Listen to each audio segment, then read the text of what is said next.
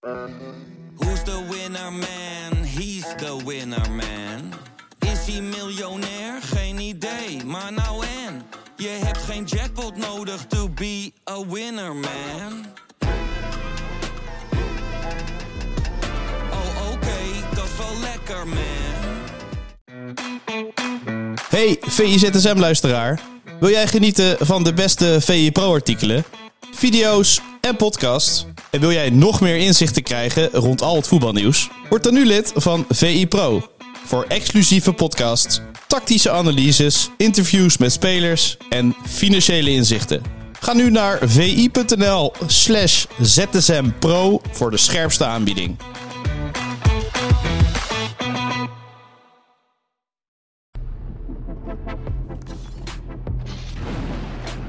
Goedemorgen en welkom bij een nieuwe aflevering van VIZSM, de dagelijkse podcast van Voetbal International, waarin we jullie meenemen het allerlaatste nieuws. Mijn naam is Jarno Vij en zoals iedere maandag zit ik aan tafel met hoofdredacteur Pieter Zwart. Een goedemorgen. Goedemorgen. Ja, we hebben natuurlijk weer veel wedstrijden gezien. Uh, laten we beginnen bij uh, de koploper van Nederland, PSV. En dan wil ik eigenlijk aan jou vragen van, is Veerman op dit moment de beste speler in de Eredivisie? Ik zag dat Pierre van Hoordijk het ook uh, zei. Ik heb er ook over geschreven op VE Pro zaterdagavond. Ja, de beste. Het is altijd appels met peren vergelijken. Maar ik denk dat je absoluut kan zeggen dat hij de meest bepalende speler is in de Eredivisie. Met name omdat we ook die periode hebben gezien dat hij even niet meedeed bij PSV. Ja.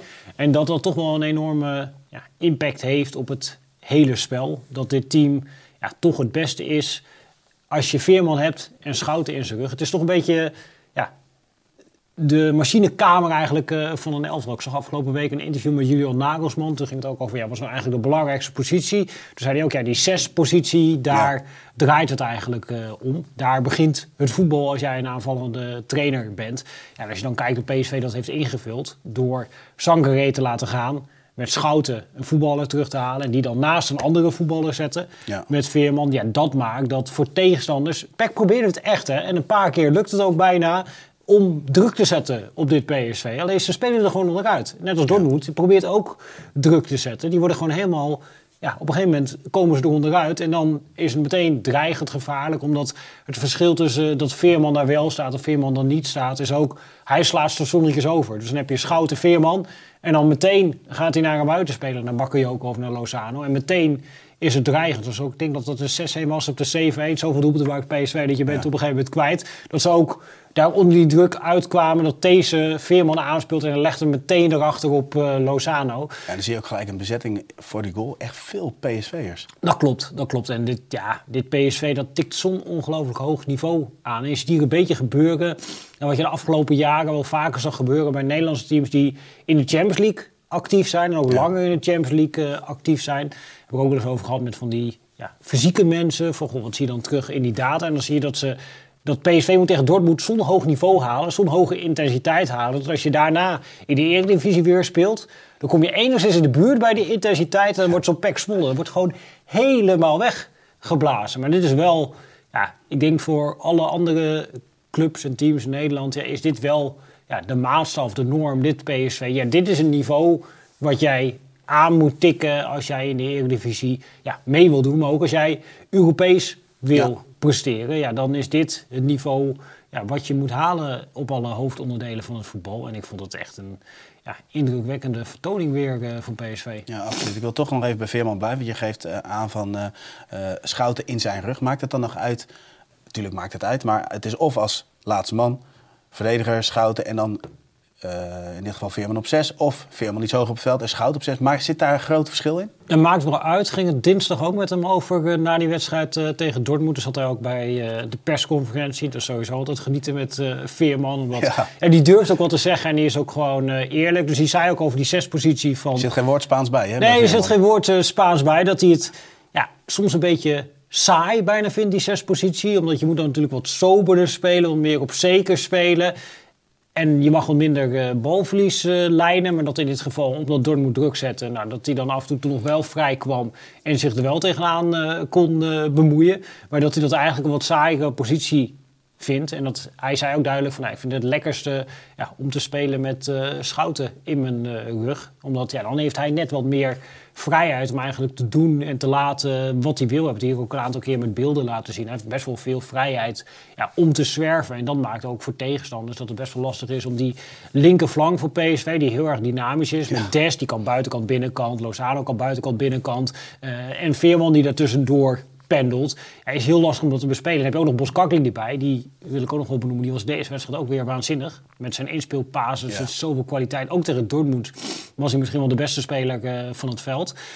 Omdat hij een paar fantastische openingen daar ook weer eh, had. Ja, die haalde ook, Ook gewoon... gevarieerd in korte paas, lange paas. Klopt. En die haalt ook gewoon op dat vlak een enorm hoog niveau eh, momenteel bij PSV. En hij is daarom ook in staat om die spelers voor hem op die linkerflank aan het werk te zetten. En het blijkt dat voor heel veel teams in de Eredivisie dat dat ja, bijna niet te stoppen is, die linkerflank voor PSV. Nee, het lastige is ook van waar ga je druk zetten? Want inderdaad, de rechtercentrale is heel comfortabel aan de bal. Hij is comfortabel aan de bal. De mensen die ervoor zijn comfortabel. Dus normaal kun je nog wel eens een schakel vastzetten. Dat deed ze natuurlijk in die periode met Ramaljo. Maar in dit, deze situatie is dat gewoon eigenlijk niet te doen. Ja, nu was al mooi weer terug en je hoorde ook eh, bij eh, Peck een beetje erover van, dat, dat dat nog wel het eh, plan was. Ja. Maar je ziet ook wel bij PSV ja, dat, dat ze eraan proberen te werken om dan eh, opties te bieden. Eén dingetje wat je de laatste tijd heel veel ziet is dat als bijvoorbeeld die rechter centrale aan de bal is, dat dan These die gaat eigenlijk het middenveld inlopen in plaats van dat hij blijft staan als derde centrale. En het gevolg is vaak dat dan links buiten meegaat en dan komt die paaslijn naar Bakayoko open. Precies, ja. En heeft hij weer een optie. Of Veerman, die komt nog wat extra in de bal. Of Schouten beweegt nog wat extra naar de bal. Waardoor ja, ook opties heeft. Of Boskakli beweegt iets terug. Waardoor hij hem ook schuin achteruit kan schuiven. En je via Boskakli weer aan het voetballen kan komen. En dat soort details, daar zie je gewoon dat daar heel erg aan ja, gewerkt wordt eh, bij PSV. En dan ja, wordt het gigantisch eenrichtingsverkeer in zo'n wedstrijd eh, tegen PEC. Dat je voor de tweede keer dit seizoen de uitwedstrijd wint met eh, ja, zes doelpunten verschil. Volgens mij was de laatste keer dat het gebeurde 97, 98. Het eh, Ajax van Morten Olsen. Ja, dat laat wel zien hoe uniek deze prestatie is. En hoeveel punten ze nu ook hebben Ja. met dit eh, aantal wedstrijden. Kijk, Feyenoord, waar we het straks natuurlijk ook nog wel over zullen gaan hebben. Die hebben op dit moment drie punten meer dan in dezelfde fase vorig seizoen. Alleen in je beeld is dat totaal anders. Dan denk je, ja, het is bij Feyenoord toch allemaal weer wat minder dan vorig seizoen. Maar dat komt alleen maar omdat PSV zo goed is Ja. dat er geen titelrace is. Helemaal eens. Nou, laten we gelijk bij Feyenoord blijven. Want, want eh, uit 2-0 winnen bij Almere, denk je van prima, weet je, oké, en weer door. Maar gezien de teleurstelling van de Europa League tegen AS Roma, eh aantal minuten dat ze moeten spelen, diep ze zijn moeten gaan, vind ik het persoonlijk een hele knappe prestatie. Nou, het is een goed resultaat, omdat je weer zag dat Almere City is waanzinnig goed georganiseerd. Kijk, het is geen toeval. Volgens mij hebben ze nu al negen keer hebben ze de nul gehouden. En ook in deze wedstrijd gaven ze eigenlijk niks weg. Gaf Pastoor ook wel aan, hè? Ja, alleen die Minte die schiet, eh, die schiet ballen erin. Ja, die, die doet gewoon dingen die totaal onverwacht zijn. En dat maakt in deze wedstrijd eh, ja, het verschil gewoon zijn extra kwaliteit. Maar het lukte Feyenoord heel lastig om ja, via opbouw onder die druk van Almere uit te komen. En je kunt geen druk zetten op Almere, want ze spelen gewoon de lange bal over jouw druk heen. En dan zit je alleen maar tweede ballen daar eh, Ja. te spelen. Ik denk dat dat ook een van de redenen is dat bijvoorbeeld eh Saruki in de ploeg stond. Omdat je dan ja, net wat meer body daar misschien hebt om die tweede ballen te spelen. Want die ga je continu krijgen tegen Almere. Ja, en dan zie je dat zowel qua systeem als qua speelwijze, hoe Almere het invult, vult bijna niemand het in in de Eredivisie. Nee. En dan zie je toch hoeveel moeite teams, ook Feyenoord, daarmee hebben om dat dan te bespelen. Ja, is het gewoon dat, dat Pastoor gewoon echt heel sec kijkt naar de kwaliteit in zijn groep, de situatie ook ten opzichte van, van zijn, zijn tegenstanders, dat hij gewoon een heel reëel plan neerzet? Zeker, en hij durft gewoon ja, wat anders te doen. En op dat wat anders is, daar is duidelijk op getraind, daar is aan gewerkt. Spelers maken daar een eh, ontwikkeling in door. Ja. En hij toont gewoon dit seizoen aan dat hij een eh, gigantische vakman is. En ze staan zo ver nu boven de streep. Ja, dat, dat heeft niet alleen te maken met dat er best wel wat spelers zitten in deze selectie die Nee. eh, jong zijn en zich nog ontwikkelen richting Eredivisie-niveau. Dat heeft ook alles te maken ja, met een trainer die er gewoon voor zorgt dat Almere heel erg goed georganiseerd is. Elke wedstrijd weer. Ja, absoluut. Credits naar Alex Pastoor. Dan gaan wij naar het eh, meest gelezen item op VPRO. En we hebben de club Ajax nog niet eh, besproken. Ehm, ja, tegen Beuden was er al genoeg op aan te merken. Maar tegen AZ, ik schrok er wel echt van. Nou, hoe kun je nou iedere keer weer schikken? nou ja, toch iedere keer weer wel. Je denkt toch van ja, het moet een keer goed komen. Je hebt, je hebt op zich nog wel wat kwaliteit in de groep lopen. Maar ik schrok nu wel echt van ja, de, de systeem daar gaat het ook over. Ajax doet maar wat. Ze gingen dus terug naar een ander eh, systeem. Ja, maar ik moet zeggen, ik had 80% van het stuk al geschreven voordat eh, de wedstrijd eh, begon. Daarom schrok ik Ja, er ook eens- niet van. Ja, Omdat, maar leg eens uit dan. Nou ja, gewoon omdat je zit naar Ajax te kijken en die hebben heel veel tegendoelpunten. En dat is week in, week uit is dat het thema. En dan denk je toch, nou goh, eh, het is niet leuk. Maar laten we er nog maar eens een keertje naar gaan kijken. Ja, wat doen zij nou eigenlijk? En ik heb dat ook een beetje afgezet ten opzichte van... wat zie je nou terug bij Feyenoord en wat zie je nou terug bij eh, PSV? Om een soort van ja, maatstaf te creëren van wat, wat is normaal? Wat, wat mag je nou eigenlijk verwachten van ja, een team dat toch de aspiraties heeft... eh, om mee te doen in de bovenste plekken in Nederland. Ja, en dan zie je gewoon dat een heleboel dingen die bij ja, ieder team, die zijn ook bij Almere City normaal, dat het bij Ajax niet normaal is. Dus gewoon, ja, dan gaat de bal naar de zijkant of er komt de back op. Dat in echt exact dezelfde identieke situaties, nou, dan zie je, zul je bij Feyenoord zien, dat die afspraken duidelijk zijn. Of bij PSV, dat de afspraken duidelijk zijn. Oké, die back komt op, eh, nou, dan gaat of de buitenspeler gaat er achteraan, of de back gaat er naartoe. Als die back er naartoe gaat, wie pakt dan die ruimte in zijn rug op? Kijk, allemaal dat soort Ja, lopende spelers, inderdaad. allemaal dat soort afspraken over ja, hoe ga je dan in je organisatie komen te staan. Maar ook de tegenstander speelt onder de druk uit. Ja, wat ga je dan eh, doen? Of je verliest de bal in een situatie waar je niet georganiseerd bent. Hoe kom je dan weer terug in de organisatie?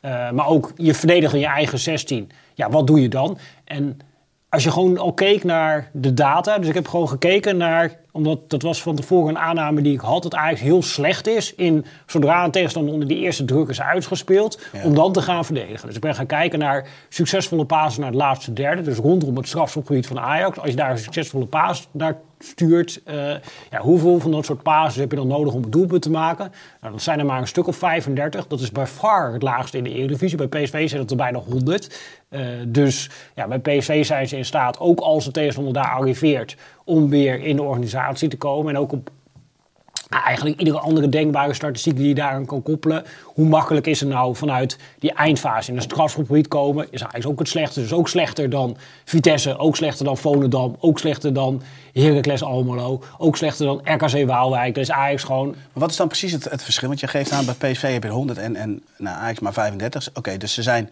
tegenstanders onder de druk van, van Ajax uit. Nou, dat, dat proberen ze dan. Dan wa- verwacht ik dat ze dus in grote ruimtes terechtkomen. Wat doet Ajax dan? Nou, dat, dat, je ziet het perfect terug weer bij dit eerste doelpunt. Dat, dat past 100% in het beeld van wat je dit hele seizoen al ziet bij Ajax. En eigenlijk ook als je gewoon alleen naar dit kalenderjaar kijkt... dan kan ik je drie, vier momenten laten zien... waar Jorgo Hato exact hetzelfde doet als wat hij hier doet. Namelijk, AZ... Pavlidis wint die bal op Guy. Nou, is de schuld Ja. van Guy. Die wordt gewisseld. eh, hè, allemaal heel verschrikkelijk. Eh, die krijgt eh, haat op Instagram. is allemaal de schuld van Guy. Maar als je dan gewoon puur de situatie kijkt die dan ontstaat... Dat is helemaal niet zo zorgwekkend. Want eh, Hato die staat nog achter de bal. Nou, Sosa is nog een beetje terug. Soetelo die kan daar nog wel in positie komen. Het enige wat je, en de enige die bij AZ door is, dat is eh, Ruben van Bommel. Ja. Nou, Ruben van Bommel is een goede speler met een neusje voor het doel.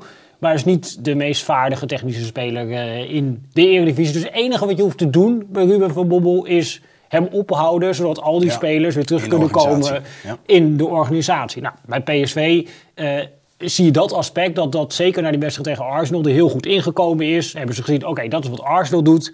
Als wij onder de druk van Arsenal uitspelen, dan komen ze allemaal weer terug. Achter in de organisatie sprint iedereen terug. eh, en dan krijg je uiteindelijk geen ja, kansen van een grote kwaliteit.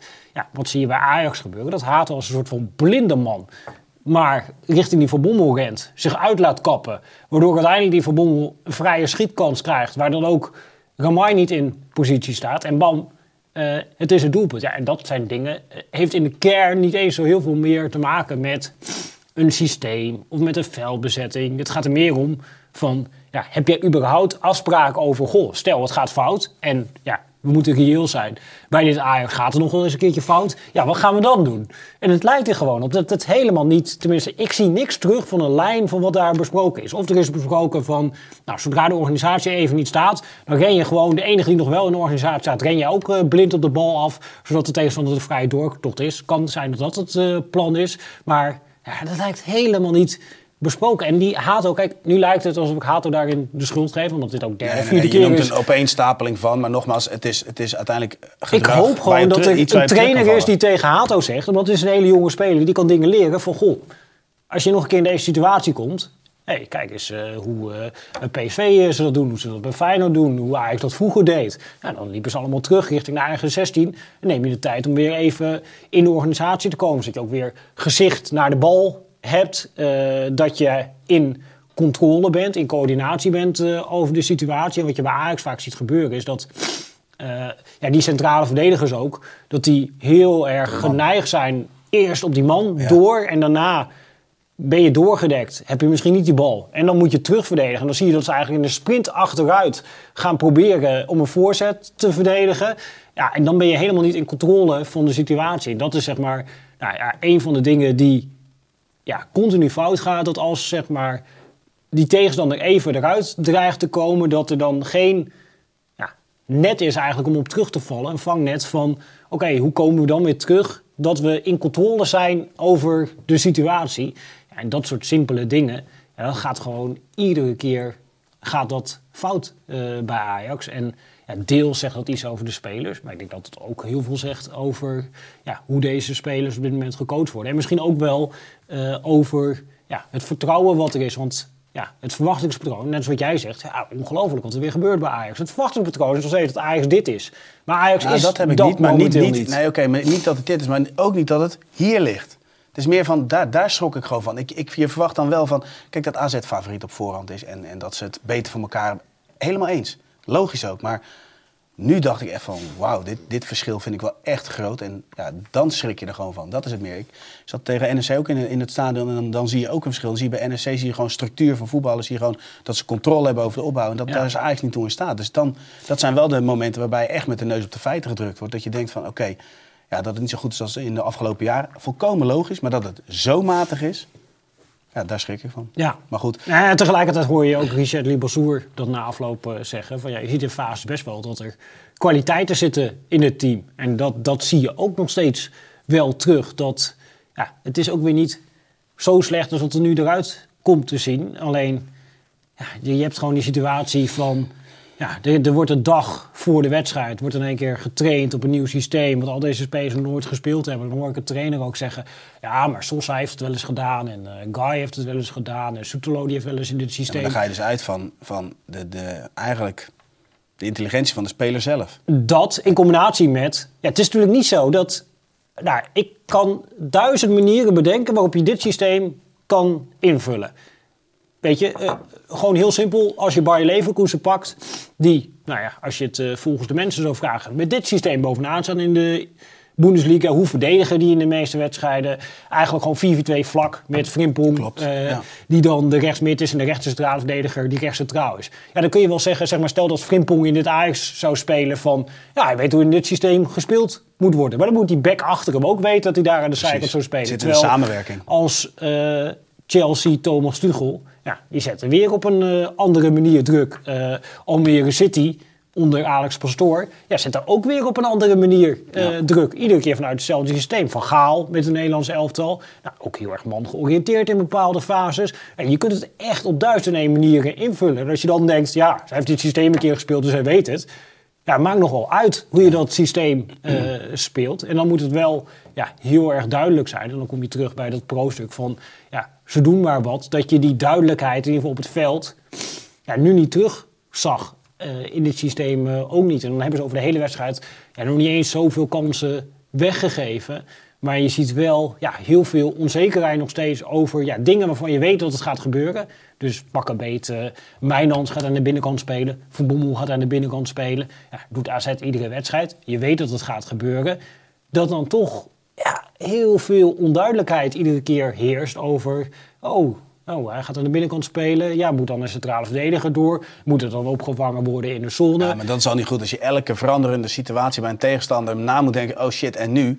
Ja, dat is gewoon complete chaos. En dat zie je dus iedere keer terug. Dat dezelfde situatie, dat het dan iedere keer op een andere manier opgelost wordt. Maar dan heb je dus heel weinig om op terug te vallen. En dan ga je ook op een gegeven moment die miscommunicatie krijgen. Ja, en dan zien al die spelers er ontzettend slecht uit. Slechter, denk ik, dan dat ze ja, feitelijk zijn. Want als ik gewoon naar deze wedstrijd kijk... en je kijkt ook naar de spelers die bij AZ op het veld staan... ik heb niet de indruk dat kwalitatief individueel gezien... dat AZ dat dan nou zoveel beter is dan dat uh, Ajax is. Alleen, ja, bij AZ ja, was er eh, een plan, was er duidelijkheid over eh, de manier eh, van spelen. En hadden die spelers daar houvast in. Waar dat bij Ajax, dat houvast eh, momenteel heel erg ontbreekt. Dat vertrouwen ook eh, ontbreekt. Ja, en dan zie je dat spelers heel veel moeite hebben om ja, hun niveau te halen wat je bij eh, Ajax mag verwachten. Ja, nice. Overigens, vanmiddag op VPRO het rondje Eredivisie. En daar gaat, eh, een van de stellingen is, Ajax moet vasthouden aan de nieuwe formatie. Ja, nou ja, dat is op zich ook wel weer eh, interessant, toch? Omdat, eh, ja, volgens mij, John van Schip was na afloop niet zo ontevreden over. Ik hoorde Nee. ook wat spelers die eh, nog best eh, tevreden erover eh, waren. Ja, en dat is altijd natuurlijk, als je deze keuze maakt en het gaat dan niet goed, ja, wat ga je dan doen? Ga je dan door op deze weg? Ga je dan toch weer terug? En eh, ja, het eh, woord hij niet voor niets schipperen. Dat is wel een beetje de situatie waar van het Schip in beland is, volgens mij. Precies, uitstekend. Pieter, dankjewel en eh, tot ZSM. Tot ZSM.